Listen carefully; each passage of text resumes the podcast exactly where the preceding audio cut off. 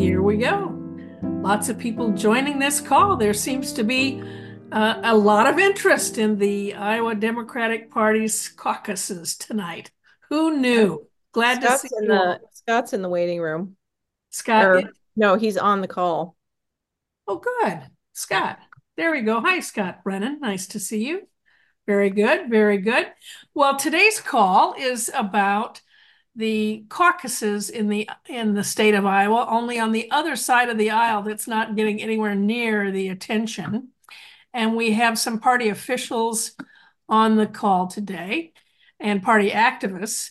So I thought I'd start the call with uh, one question, and that is why in the world should anybody show up to the Democratic Party's caucuses tonight? The votes won't be counted and submitted until mid-March, and why in the world why in the world should we go? Claire, Senate State Senator Claire Celsi, I'm going to ask you to take the first crack at this question. Okay, well, one of the reasons is we get to see all of our friends and neighbors and get to catch up with everybody. So that's always nice. Two, I think it's really important just to reconnect with the party every once in a while and, um, you know, volunteer. Um, it seems like the same people do things over and over. So it's nice to bring some fresh blood into the party every year or every other year and get new volunteers uh, to be on the central committee and to volunteer for the convention and things like that. So I think I would say taking your turn being a volunteer is one of the great ways to get involved. And I would highly encourage that. Um, and then you definitely want to show up to sign all of the petitions for the candidates that will be on the ballot this fall. So we need lots of signatures. So that's another good reason to come. And um, I'm probably missing a whole bunch of them, but that's, Well, well- that's the top three. We'll go around on our panel and ask others the same question. Bill Brauch, you are a retired attorney, and you are also the chair of the Polk County Democratic Party.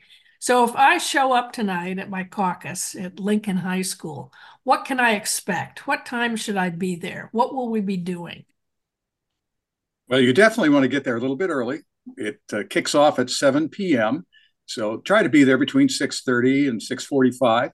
Um, and uh, you're going to hear candidates potentially come and talk. There may be candidates Congress that show up, and the legislature.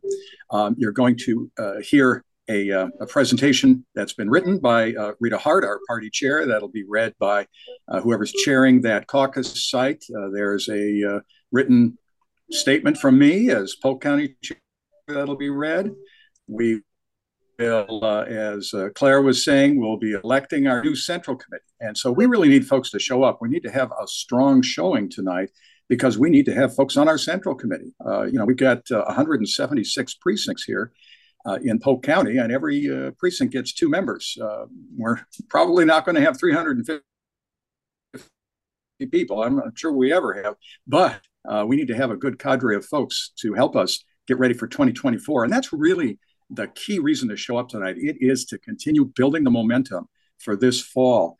We need folks who are going to show up to support others who might run for Central Committee and for the convention you don't have to um, be a volunteer to show up. You know, we're not going to uh, uh, draft you on the spot against your will or anything like that.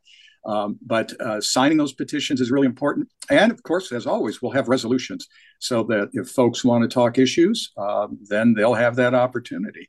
So, uh, fun. We're doing everything we always did at a caucus except the presidential part. So I think people know what to expect in that respect.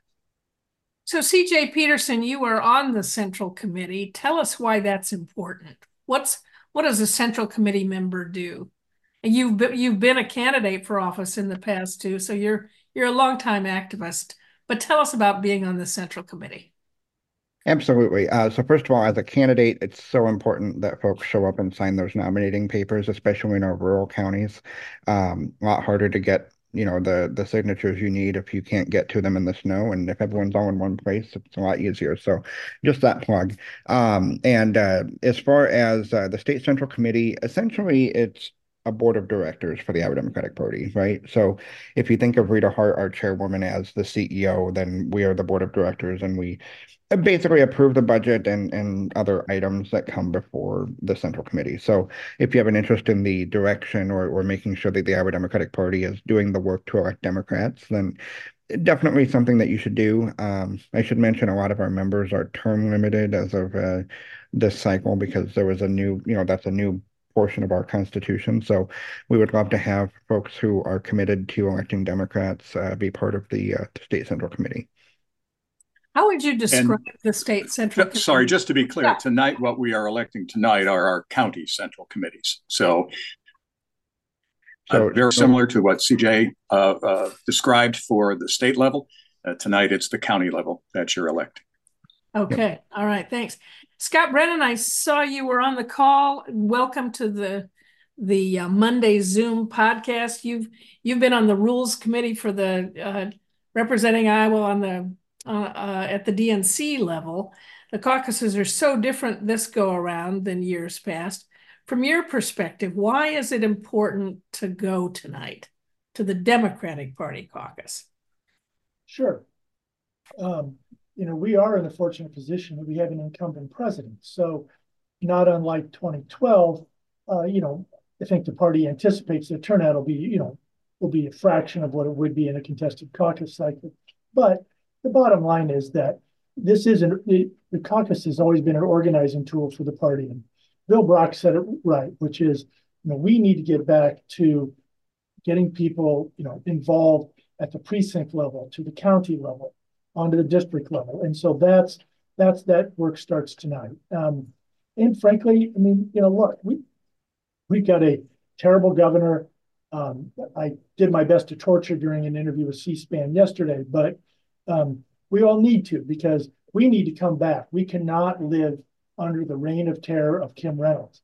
And so that's why people need to get out because we need to get people involved and organized so that we take her out because she is a disaster. So I'm going to ask those of you on the panel that I that I've just uh, interviewed here very briefly. One question I have for you is a, a lot can happen in 24 hours in any political election, and that's been a refrain that uh, former Senator Chuck Chet Culver would uh, not Chet Culver, John Culver, his father, would say about every election cycle. 24 hours is a long time in politics.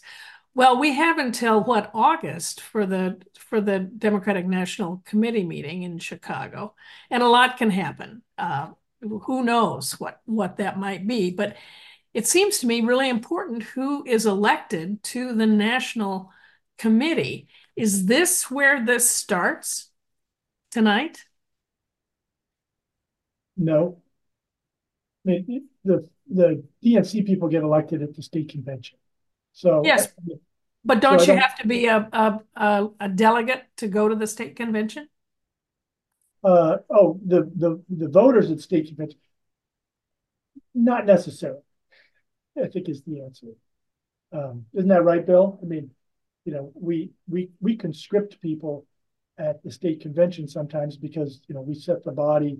It's a fairly large number, but it isn't all just folks who got elected out of their precincts to their county conventions and on. Yeah, I would say that um, it does help you if you want to advance in the process. Say you want to be a delegate to the national convention in August. It helps you to get to know people and to get elected at these lower levels, at the uh, caucus, at the county convention, and then getting elected to the state and district convention. It gives you a, a step forward in effort. And that would include uh, being a DNC representative too. If you uh, want to run at the June state convention for DNC, um, the best way to get your name out there is to get involved right now. Okay, I'm going to open this up to the many people that are on the call, excuse me, who might have a question. But one of the other th things that could be a part of this evening's activities is talking about issues and passing resolutions. Claire, as a state senator, what do you think are priorities from your perspective to have as issue topics tonight? Well, um, right now, speaking of horrible governor, Kim Reynolds is trying to destroy our beautiful AEA system that is just absolutely under attack right now. Seems like the only person that thinks it's a good idea is her. Um, so I think there will be several res resolutions coming out of the caucuses tonight that will put some sort of a plank in our platform that says, you know, we want to preserve the AEA system and public education in general because it's under all out assault by the Reynolds administration. Claire, for those who might not know what AEA even stands for, why don't you take it from the top about what sure. they do and why it's important? Sure. Um, every region of Iowa has their own AEA, and it stands for Area Education Agency. And basically, what they do is supplement all the public schools in that area with supplies, materials, library materials, media. They get they get deliveries in a van every week uh, from the AEA to the schools. So let's say a science teacher wants to do a special unit on space. The AEA in their area would have a um, whole package, a whole bunch of information about space and books and materials and experiments and just all kinds of things that they, they can order from their AEA and the AEA then sends it to them. They also do special special education support. They also have specialists like speech therapists, occupational therapists, and then they have a program called Early Access that parents with children with early developmental delays can have come to their home and teach them tactics on how to, let's say, uh, deal with a child that has autism, things that you can do to make them a better communicator, things like that. So basically, it's an essential service, and especially rural districts in our state would be absolutely devastated by the loss of the AEAs because they otherwise could not afford all the specialists and all the materials that are contained within that AEA. So this would be a devastating blow to public education in Iowa. And it would also just, you know, really devastate things like teacher training. Um, all the teachers and subs and paras in Iowa get their training essentially from the AEAs. So this would be a devastating thing to happen to our state. And it is um, nonsensical. It makes no sense in any way, shape, or form. And if you watched Kim Reynolds' State of the State address, she lied through her teeth during that address about what AEAs are, how they're evaluated, and things like that, and just made it seem like there was something wrong with them. And there's nothing wrong. They just passed their latest accreditation in 2022. Nothing wrong with them. So she's making all this up. She's doing another power grab. She wants to be in control of the AEAs rather than uh, the independent body that they are now. What do you think is her rationale? Why does she think this is a good idea?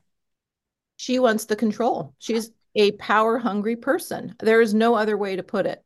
Um, she last year put consolidated state departments down to um, a few um, fewer.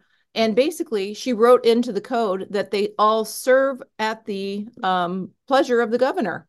So she took out all the checks and balances. Then she got rid of boards and commissions, uh, or she's trying to get rid of them now.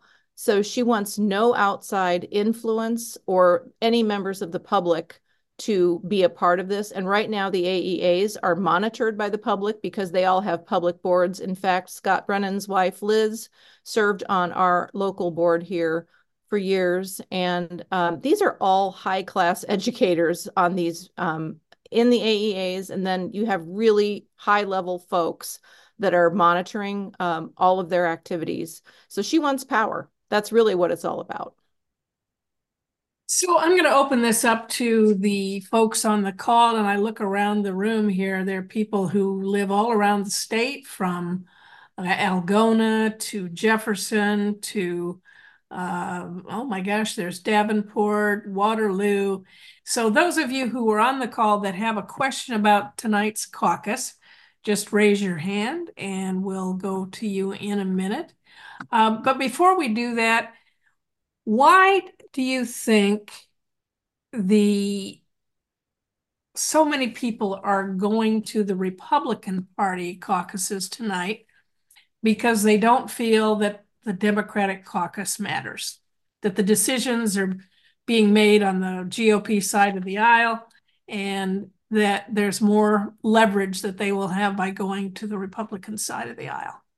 So, so one thing that I will say about that, um, I, I caucused twice as a Republican and twice as a Democrat, and um, the uh, and not not in a mischievous way. I actually was a Republican and then I was a Democrat, but am a Democrat. but um, we uh, one of the things that I suspect you'll see is a lot of folks will show up for the presidential preference portion and then they'll leave when that part is done, um, which is what often happens. Um, so I, I, suspect you may have a similar number of people who stick around for the party business on the Republican side that you see on the Democratic side, if that makes sense. So um, not a lot of folks are that interested in, you know, I mean, if you look at the materials, I, I watched the cartoon that the Trump campaign created to teach people how to caucus, and one of the best I've ever seen. It's great, but it says nothing about staying after the portion.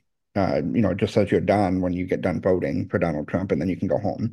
And so, as for how much party building is going on, I mean, our our people who show up are actually going just to do the party building. So I would say ours is probably going to be more productive as far as uh, you know organization goes. And that's why it's important to go. Bill, how about you? How would you answer that question? Is there some kind of temptation to go to the Republican caucus to try and thwart Donald Trump, in your opinion?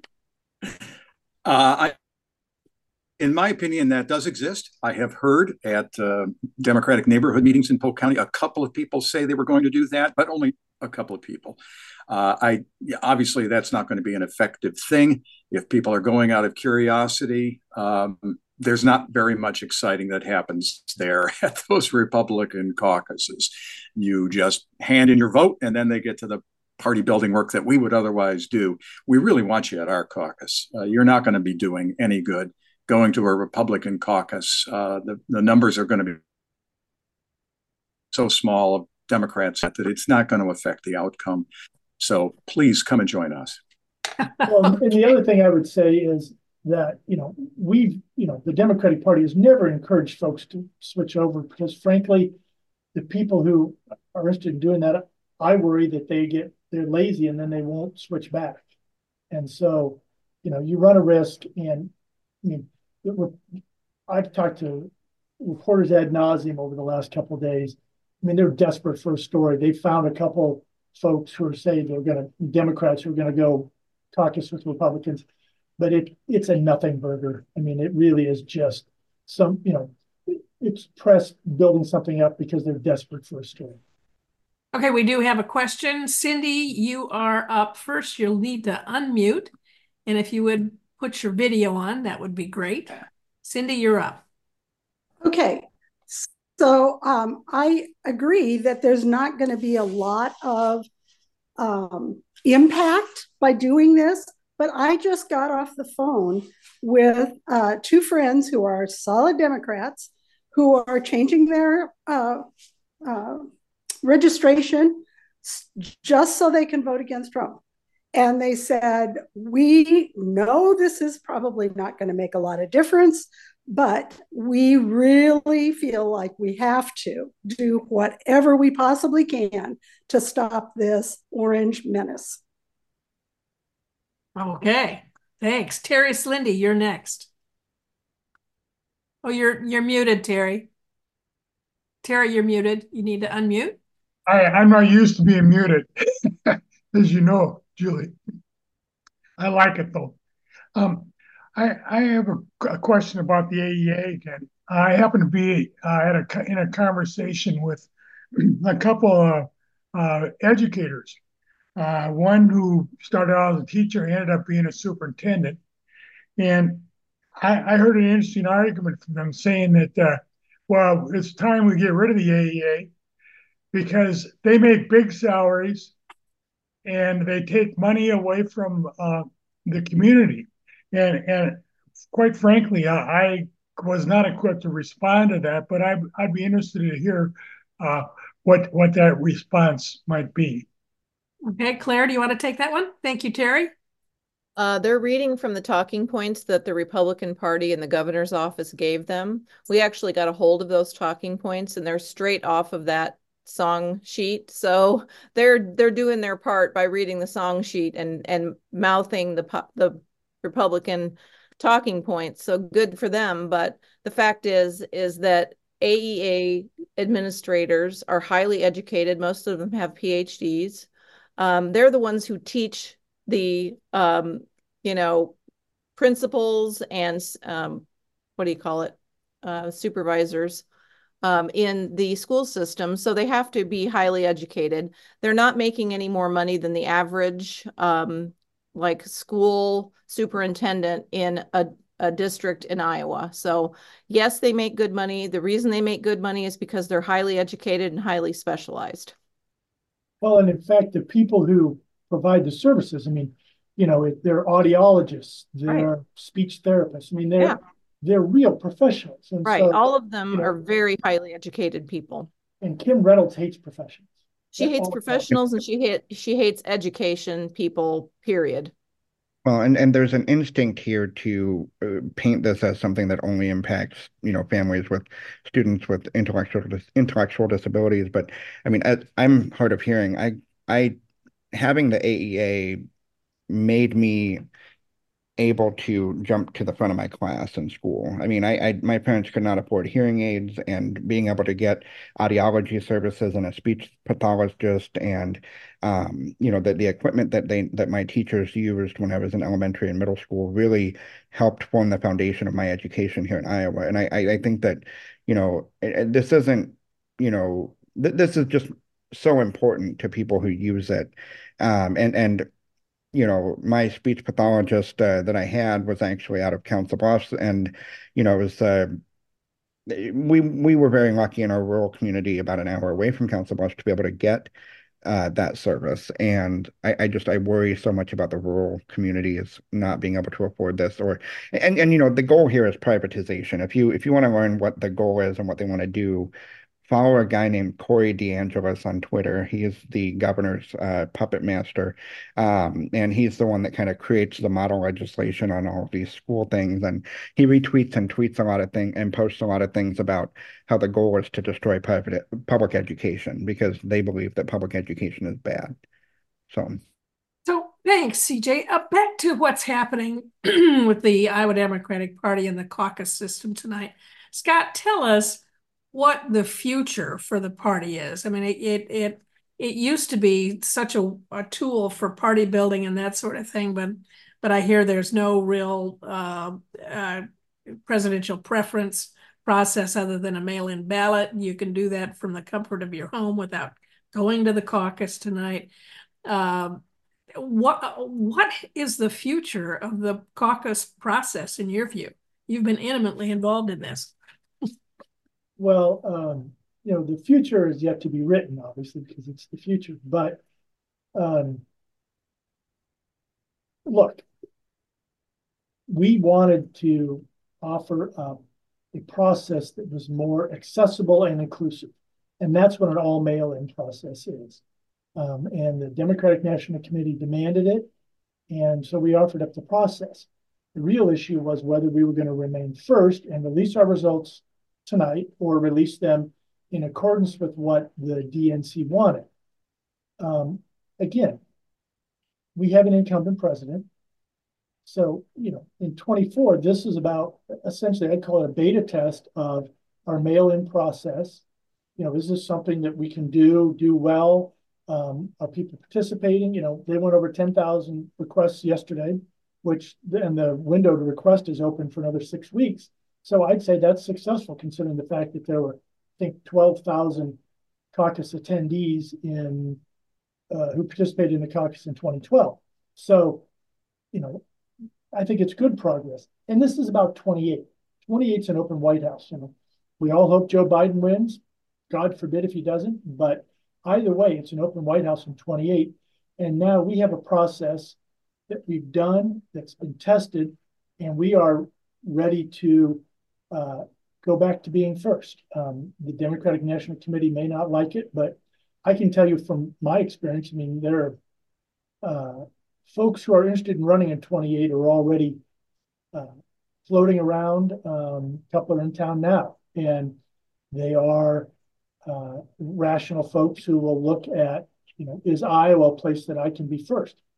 And again, I mean, you know, there's so much to be written. I mean, you know, if the president's not reelected, it's an entirely new DNC uh, leadership. If the president's reelected, is he actually interested? You know, Obama, I love President Obama. He wasn't terribly interested in running the DNC during his last few years in office. And so, uh, you know, other forces fill that gap. So, I mean, all bets are off for 20. Well, so and, in the future, do you do you see the the return of the neighborhood uh, folks gathering in preference groups and horse trading delegates on the spot that night? Will that ever return? I think we could come up with a combination of the two. Um, frankly, uh, at this point, we chose. I think the the decision by the SEC was to not do that, um, and, and, for good reason. Mean, again, this cycle is a nothing burger, as I said before. So it's it's all about 28, and you know, the process will look different in 28. Uh, I don't know if Chair Hart will be the chair then. Uh, I've been chair twice. I certainly will not be the chair a third time. Um, but whoever is will will sort of guide the SEC toward some sort of thought process on what we want to look like. Okay, we have Bryce Oakley, then Laura Belin, and Ralph Rosenberg has a question. Bryce, why don't you go first? I'd like to extend Scott's uh, discussion. My question, Scott, is this. What will be the position of the Iowa Democratic Party starting after tonight, uh, going to 2028, uh, particularly with regard to whether attendance matters or whether you're going to have a secret ballot uh, or you're going to do a balloting like a lot of other states and basically have a primary. What will be either your personal position? Because I think that uh, balloting in precincts and getting people together is extraordinarily important. I wouldn't give up the caucus concept in a heartbeat uh, for what it can do, both for party building as well as for candidate selection. So, what would be your preference for a position going looking to 2028? Sure, uh, that's a very fair question. So, my preference would be that we go to a hybrid, which is essentially is that we continue to do caucusing in person for those who can attend, but we have, you know, essentially you know, there's many ways to do it, but there's essentially you can do a realignment via a card as long as you have that, as long as you've identified who the people are who appear on the card, you can still do a realignment that would be done via mail because you know we're at the point in the world where you know factory workers on the third shift, people who have childcare issues, you know, uh, people who you know have disabilities who just can't get out they are should be allowed to participate. And the party of Tom Harkin cannot just ignore all of those folks. And so we need to have a combination of the two. And I think there's a way to do that. You know, that was certainly one of the things that we considered early on when it became clear that we were not going to be first, is why I think, you know, we ultimately went to a all mail-in process. I will tell you that my son and daughter-in-law just moved back from Seattle and there that is an all mail-in process and they love it. Um, but the difference is one thing in Iowa, we can't do a primary because it's prohibited by state law. We are required to be a caucus. Um, and uh, Brenna Bird is a disaster just like her governor, but that is one time where she would uh, go right to court if we tried to push a you know, state a, a primary. Okay, thanks, Scott. So if you're just tuning in, we have on a panel S State Senator Claire Celsi and DNC Representative Scott Brennan, Polk County Democratic Party Chair, uh, excuse me, Bill Brauch, and CJ Petersen, who is on the Democratic Party State Central Committee. And we're trying to figure out what we're going to do tonight at the Democratic Party caucus. And Laura Belin, you have a question. I do. I am pretty skeptical that Iowa has any realistic chance of being first in 2028, but let's just be optimistic and assume that we are. I um, would encourage the state party leaders, if you do some kind of a hybrid system, to not disadvantage the people who are participating virtually. The plan that the party developed before 2020, the one that the DNC sort of shot down with only a few months' notice, that would have really given a lot more sway to the people who were there in person as opposed to the people who were participating in other ways. And so I think some kind of in person caucus, but also allowing people to mail in a preference card that allows them to indicate a first and a second choice. So you can do some kind of realignment or something. I think that's just extremely important. And I would encourage you not to disadvantage the people who are participating by, by mail. One question that I had I wrote something this weekend for my website about the Democratic plans, and, and one of my readers complained that, you know, how are people even going to know that they need to request these preference cards? And what about older people who don't have internet connections? And why didn't the party just mail these preference cards to everybody? And I said, well, I assume that it would be pretty expensive to do and probably not the best use of funds this year when there's no real contest. But is that something that the party might consider for 2028? Just proactively mailing a preference card to all registered Democrats in the state and and with also something in the mailing that explains that they still have the option of attending in-person caucuses if they choose to do that instead. Which of you would like to take that question first? I can like take it. We, we, thought about it, um, but yeah, right. It's prohibitively expensive, um, and and again, in a how process, expensive? I just added ballpark. How expensive? Uh, north of a half million you know, which no, that is an extraordinary amount of money when when Chair Hart spends uh, her every moment trying to raise funds, and you know, so it, it, it, for this process, that's extraordinarily expensive. Yeah, I'm sorry, I didn't mean that to be a criticism that that didn't happen. I just was curious. That was my my assumption was that it was just it would be ridiculously expensive in a year when there's no contest. But I'm thinking if it's a wide open race in 2028 is a little different. Exactly. Okay. There are many, uh, many resources come toward the party uh, during a contested caucus cycle that do not uh, show up otherwise.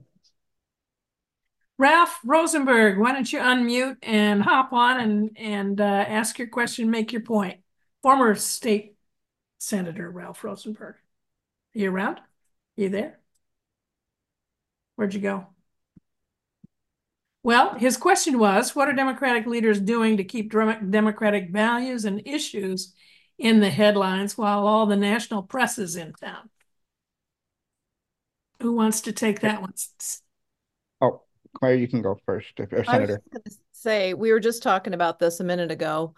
Um, the head of the Iowa Newspaper Association has noticed that we are not getting as much, especially newspaper coverage, as some of the other Republicans, because that's their districts. You know, the Republican districts are getting a lot more coverage um, and than we are. So um, apparently, and CJ, I interrupted you, but basically, CJ um, has more information about how our leaders are going to take advantage of that opportunity to get more op-eds and things into the paper. Why don't you go ahead and take it from here, CJ?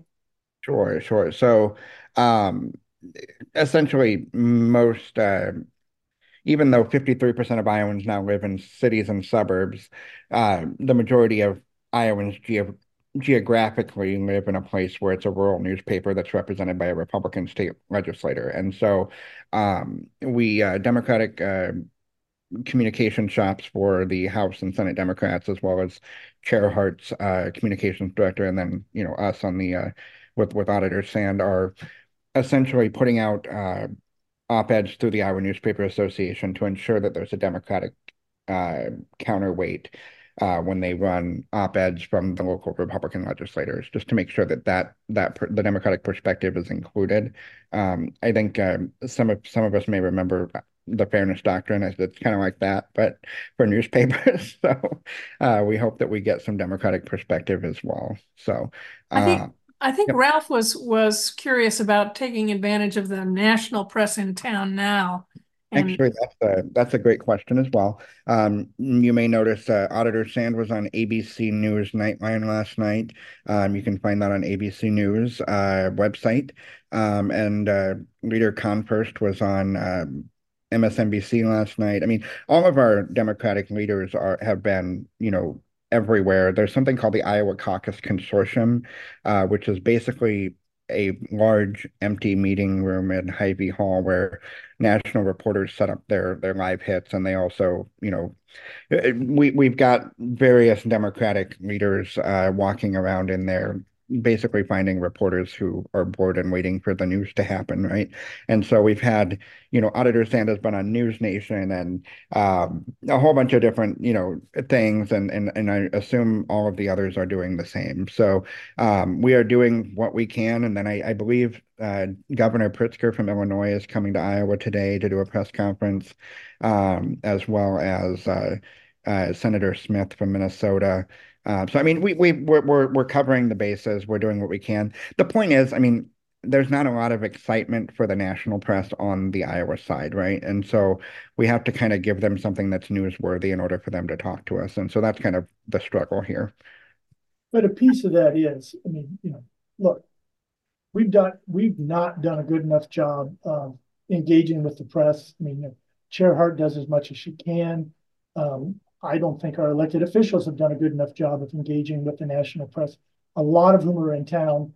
And frankly, the frankly the Dem- the, the Biden campaign and the Democratic National Committee kind of you know uh, discouraged, I would say, uh, a lot of participation. I mean, the, the three folks that they have sent for today to wander the media center, as CJ said, it's Governor Pritzker from Illinois, it's uh, Senator Smith from Minnesota, and it's Jeffrey Katzenberg, who's a fabulous, wealthy uh, TV mogul, movie mogul, but you know, not uh, with the exception of Governor Pritzker, I wouldn't say you know sort of what I'd say are a list of counter program. So um, you know, it's a problem. You know that I mean, it show, shows that I mean the campaign's focus is but certainly not on New Hampshire. It is on South Carolina. And, you know, we are just, look, one of my curses is can be relative honesty.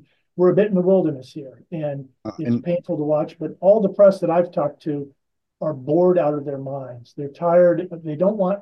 There's not. There's nothing to do. They don't want to go see Trump again. They know he's going to win. They're looking for a story. Um, I know I've been working with the party to feed them some things that we think are interesting, and they're desperate to find any other story because it's so boring. Uh, and and and to, to this point, I I was texting with someone from one of the major cable news networks and and offering Auditor Sand to talk about, you know, the the situation here in Iowa, and and their response back to me was, "Is Auditor Sand going to announce his bid for president in 2020?"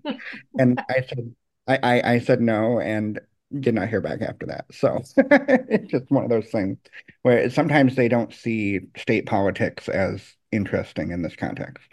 All right, Susan, you are up next. You'll need to unmute, please. Never a problem, Julie. okay, so uh, you know, my question speaks to the vision and, and of the of the party and how to get people excited around it. Honestly, except for a few a few Democratic elected leaders like Claire or Jennifer, maybe Chuck Isenhart, I don't hear a lot of spine in the party that gets people excited. I don't hear you unabashedly pro union. I don't hear you unabashedly anti CAFO. Uh, and you know, it, it's it's like a party of fear. It's it's a party afraid to offend farmers, three percent of our population, none of whom will ever vote for you. So, and I'd like to know what the party can do and is thinking about doing about getting people excited.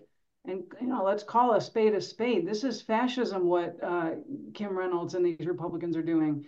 I'm reading a book called "It Can't Happen Here" by Sinclair Lewis, written in the 1930s, and the main character in that book is Donald Trump. I mean, how did Sinclair Lewis know that Donald Trump was going to be around you know, almost 100 years later?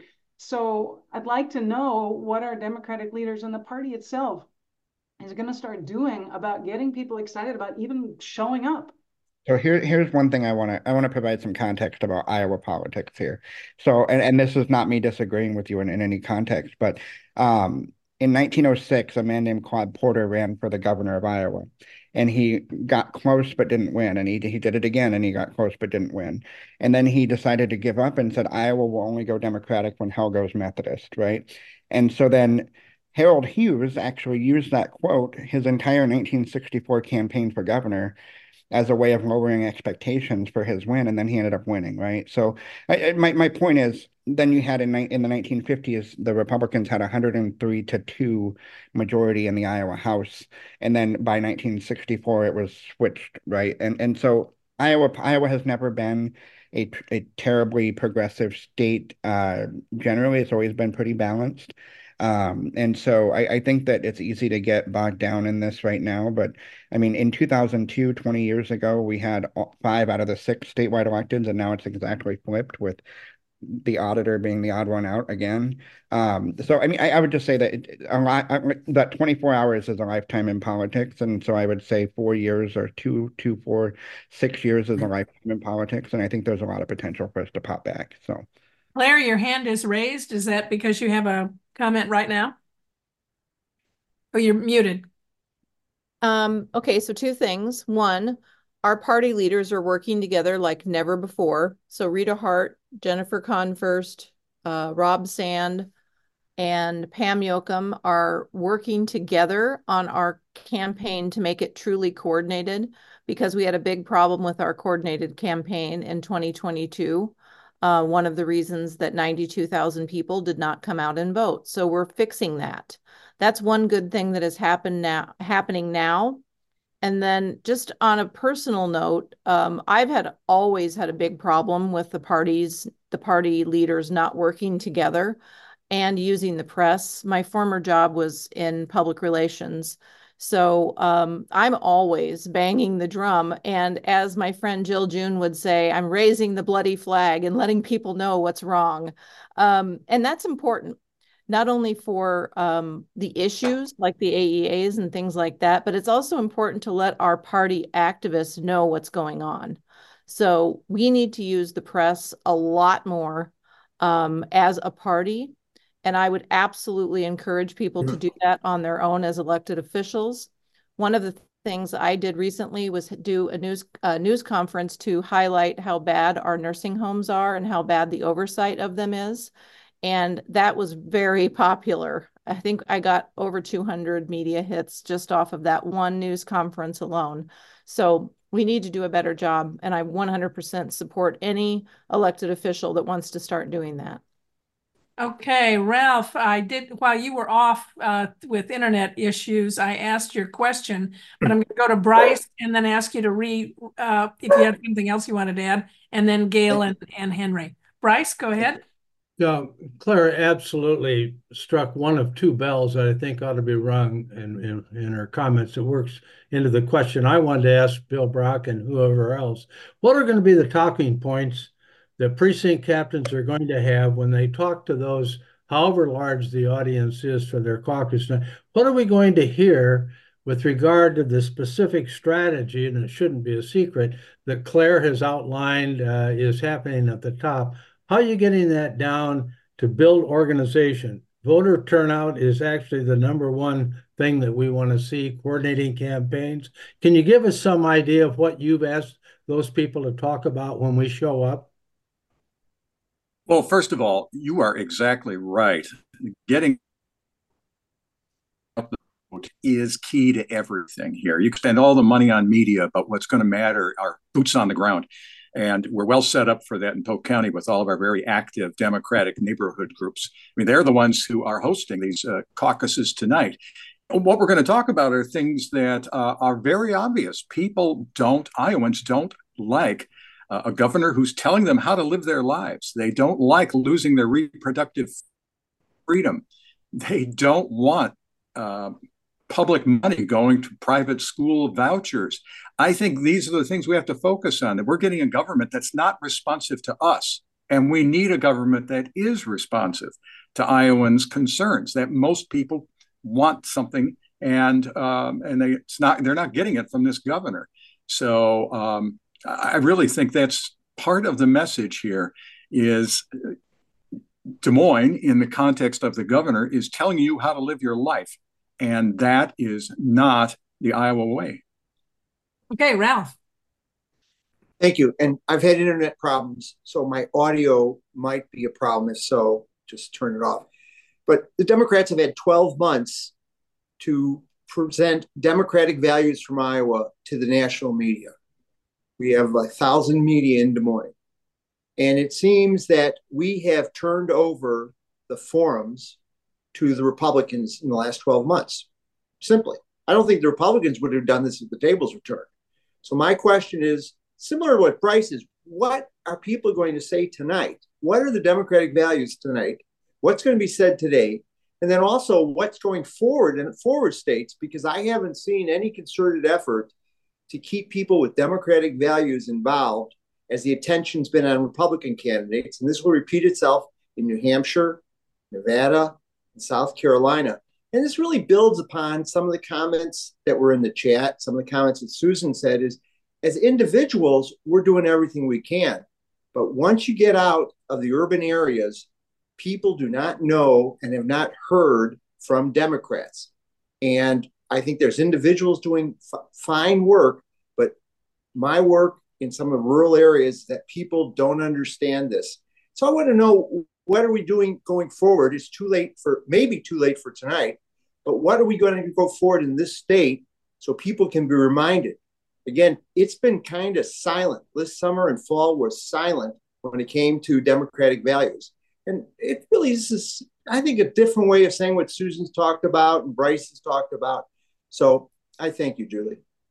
Okay, Ralph, do you have anybody in particular that you are wanting to address that bill, Claire? Well, CJ, I emailed Scott? a party about this a couple weeks ago. So if anyone has an answer, maybe the, there is. It's not a good question and it doesn't deserve an answer. But if people are talking with independents at all in Iowa, you know that they don't understand what being a Democrat in Iowa is these days. Claire? Yeah, I mean, I've been banging this drum for years, Ralph.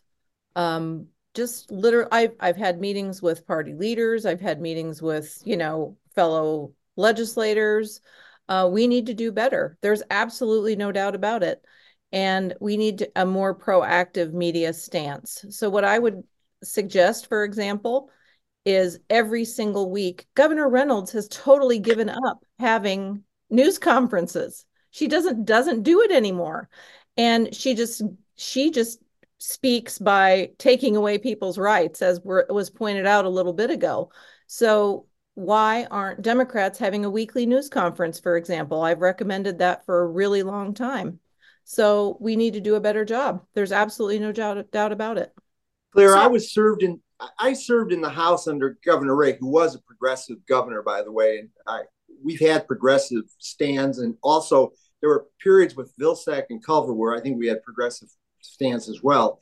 But Claire is saying is so right, and it doesn't cost anything other than the time of Democratic leaders. When we were in the minority, we would do that. We would convene rooms in the legislature and have an open meeting. We'd invite the media and we would talk about issues. So on one day, we would talk about energy issues. The next day, we talk about children and families issues. We didn't do it daily. And Claire is absolutely right. I don't understand why people aren't doing it.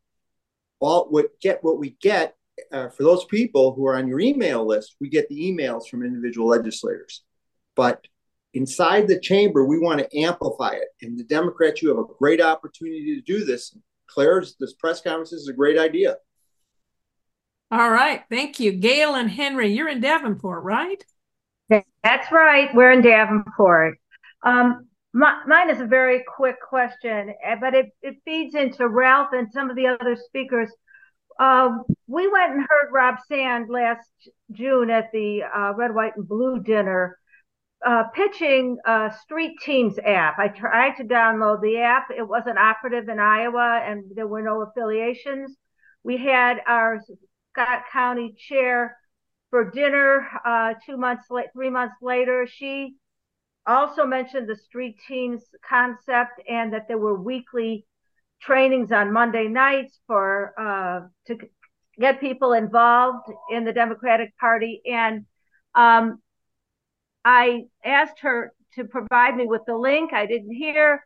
Finally, I, I heard back a couple months later after three emails that we're not doing street teams anymore. What are we doing at the grassroots level to try to get people involved in the Democratic Party and in getting out the vote? So what Street Team is is a uh, it's just the uh, MiniVAN app, which is VAN is the the voter act the voter activation network. It's the uh, the Democratic Party's voter file, and MiniVAN is just the app that goes on your phone that allows you to access that. And so all that Street Team is supposed to be um, is just you being able to go into the MiniVAN and you know if if there are you know, for example, there's a, they, they would set up these issue questions, right? And you you say you're talking, you hear somebody in the grocery store complaining about vouchers, right? And they're right in front of you, and you can say, hey, uh, can I can I get your uh, you know your name and and an address uh, or zip code, um, and, and and we can tell the Democratic Party what you think about this issue, so that they're doing, you know, they they they think of essentially to, to tell the Democratic Party and collect the data of, of what you think and and that's what the street team process is supposed to be. So um, I, I know that Gregory Christensen, the vice chair at IDP, has been wonderful. Um, I, I think that they got a little sidetracked with the caucus happening, and so they've been very busy organizing that. Um, and I, they are working on bringing on an organizing director as well, uh, to my knowledge. So I, I would stay tuned on some of that. I and I I know it's frustrating. It's hard. I'm hell hath no fury like a rural Democrat who doesn't hear from anybody. I, am one of them. Um, but uh, you know, we just, I would just uh, hope that uh, everything kind of falls into place here after the caucuses. I think that's gonna, you're going to see some ramping up of the organizational stuff. And Bill probably knows a lot about this because I think they're using it in Polk County. Of course, Davenport oh, yeah. exactly rural, but but Bill, can, can I tell ahead. you what we're doing? Yeah. Sure. Um, so in, in in Polk County, and, and we are also uh, giving instruction to other counties how to do this. We have very robust neighbor to neighbor programs active. And what this is, is basically organizing at the precinct level, where we take one of our neighborhood groups, say the Northwest Ems, Beaverdale area, and we assign, we recruit volunteers to be in charge of a precinct. They recruit people to contact up to 40 households. Um, and so when a vote's going to happen, uh, when a candidate's coming to town, these folks contact usually by door knocking, by uh, email, by text, and sometimes um, through postal, through postcards, uh, these voters. And so it is a very robust process. It's uh, built on an old model from the 1950s, uh, precinct organizing. It's just precinct organizing 101, but we're doing it in spades and we are helping other counties learn how to do this, learn how to organize their systems. We have a, a couple in Urbandale, uh, Dave Langer and Donna uh, Richard Langer, who uh, are just masters at this. And, um, and we've got another number of other neighborhoods doing this as well, but it is a great way to get the vote out. So, well, Bill, are you volunteering to go around the state and do do um, trainings for folks in? we've got people on the call from all over the state. You you up for road road tripping? I am not up for road trips, but I am up for learning more about it. And it seems like a long road from last June to this explanation today. I just, I'm a little discouraged in case you can't tell. Um, I mean, I hear that Johnson County is doing a lot um, with its organizational restructuring, and that Scott County people are trying to to be mentored by them. But I it hasn't translated yet. This is January, and they've been doing this since August, and I'm I'm not feeling the momentum of of democracy by the Democratic Party in Scott County yet, and I would like to feel that. So I don't I, I don't want to sound like I'm bad mouthing the party, but I'm I am frustrated is what I'm trying to say. Okay, Tim Wagner, you have a comment or a question? Thank yeah, you. Yeah, thanks, Julie. Um, I want to go back to the AEA discussion. Um, literally just got a text from a friend of mine uh, from Mason City. She worked for the AEAs for years, so she retired a couple of years ago. Apparently, she was attendance to a an online meeting just the other night with uh, Representative Sharon Steckman from Mason City, I'm sure many of you know, and she's discussing this issue with this bill on the AEAs that Reynolds is going to introduce that was written by a group called Guidehouse um, and allegedly cost about a million dollars to write this bill. And most legislators did not know that this bill was coming up for discussion. And uh, apparently it's being pushed by Iowa D, you know, Department of Education Director Snow, who he previously worked for Betsy DeVos. That's a little bit of background on what's going on here. I'm sure some of you already know this. So I'll leave it I see, there. I see Laura Belin with her hand raised. I bet she does. Go ahead, Laura. Yeah, someone raised this issue with me and I contacted Representative Steckman about it. I think there was a little bit of miscommunication. It's Guidehouse, the state paid Guidehouse a million dollars to develop the plan to reorganize state government generally. And there's no indication that there was like a separate million dollar contract with Guidehouse to do this AEA bill. And I'm not aware, it has not been confirmed that this out of state consulting company helped draft this plan for the AEAs. I'm not saying they definitely didn't, but I think that there may be some confusion there. So that's something I'm going to try to be nailing down. But uh, the, the current director of the Department of Education comes from Virginia, where Guidehouse is based. And so it's very possible that they tapped into that, but I, I don't know. The one, the million dollar contract was definitely related to last year's plan to restructure state government that the governor dumped and the legislature rubber stamped with basically no changes, no substantive changes. Thanks. Thanks. Laura. Okay, Claire, you have another point of view on this? Yeah, it's not a point of view. It's we met with the AEAs last Friday and they are 100% sure that it was that same organization that um, basically just continued their relationship with Governor Reynolds and um, is slashing the AEAs with this Guidehouse um, group working on it with them because they they're the ones that reorganized all of the state government. So this Guidehouse group, and by the way, they used ACA money or you know like government federal government money to do this. So another slap in the face to Iowans. They used money that we could have been using for many many other things uh, to reorganize the state government and do the AEA thing too. So Claire, we, we just have a couple minutes left and I and I'd like to ask each of you who are our panelists on this call, CJ, Scott, Bill, and yourself. I've heard a lot of kind of, I don't know if resignation is the right word on this call in terms of frustration. Um, I've also heard some some positive, sort of constructive things that sound like are in the works. What takeaway do you have from this brief telephone call with people from around the state? Claire, why don't you go first? You're yeah. Um, I'm getting the feeling, and this is not directed toward any one person or any one county, but I get the feeling that somebody's coming, you know, we're somebody you're waiting for someone to come and save you.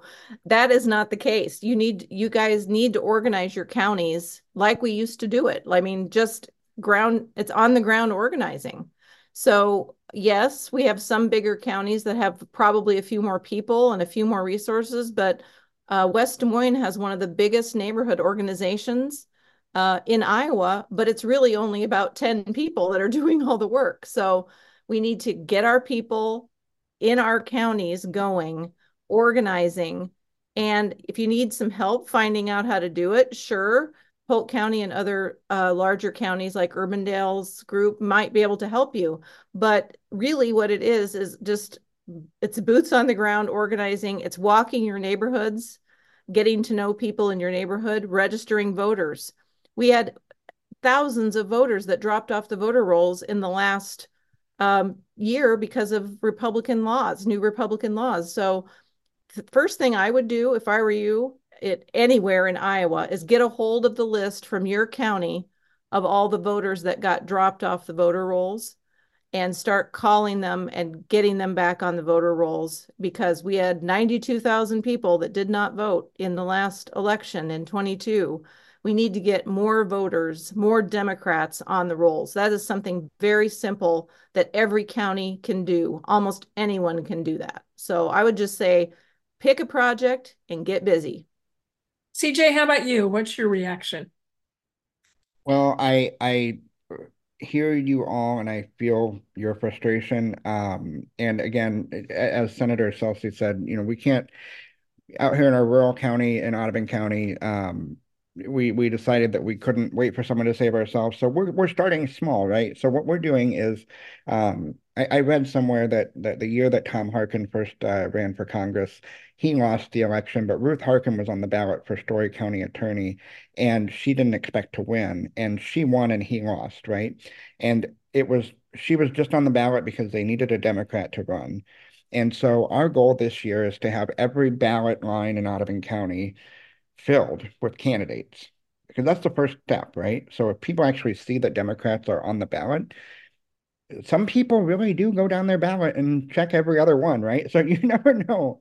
And and some people, you know, there's still that power of local relationships. And so even if you just take your your your ballot and you say, these are all the, the positions, I'm going to make sure that I help find a candidate for each one of these positions, right? You don't have to, you know, be the only person doing it, but that would be a great place to start, especially in the rural counties. And and that's a way that you can do something right now. Scott, how about you? You know, it's a it's a combination of what Claire said what CJ said, and you added on with, you know, uh, Leader Konfrst has done a very good job of finding folks to run for seats. Um, you know, they've been very intentional about it. Uh, Pam Jochum has done the same. Uh, the issue there is the Senate just has a very tough map, as Claire will tell you. But certainly on the House side, you know, we need to win some elections. Winning some elections generates some enthusiasm, which gets people back in the voter rolls, which gets people on the rolls in Audubon County and run for office. I mean, we need to win some elections we went through multiple cycles where we said we were going to take the House back. It didn't happen. And now, you know, we're in a tough position. And, you know, you know, there's some really good candidates out there. If you all are interested enough to spend an hour listening to uh, this panel drone on, then, you know, pull your checkbook out and support a candidate for the state house. Because that we win those elections, we stop the bad stuff that Reynolds is doing, and we get people energized and enthusiastic again. And, you know, I see lots of energy when I talk to Democrats, but, you know, there is a frustration because we can't stop the bad stuff Reynolds does until we actually elect some folks. Hey, Bill, I'm going to ask you to wrap up, but also let you know that we put folks in breakout rooms after one of these Zoom calls. And this might be a really good idea for this particular group. Bill, why don't you respond and then we'll go into breakout rooms and you're all welcome to participate. I hope you do. Bill? Thank you, Julie. Yeah, um, what uh, and uh, I would add that what I'm hearing today are a lot of folks who are fired up and ready to go and want us to do better. And we all want to do better. And the key thing for leaders is listening. So thank you for sharing your thoughts today. Um, and yeah, I'm hearing messaging. People really want us to message stronger, message more frequently, um, tell people where we stand. And I'm 100% behind that. We've got to do that better. And we're okay. going to work on it. Thank you very much, all of you, for being a part of this conversation. We're going to go into breakout rooms, and I'm eager to see what you what relationships you make in the breakout rooms. Thank, Thank you again. Julie. Thank you, Julie. Thanks, Julie.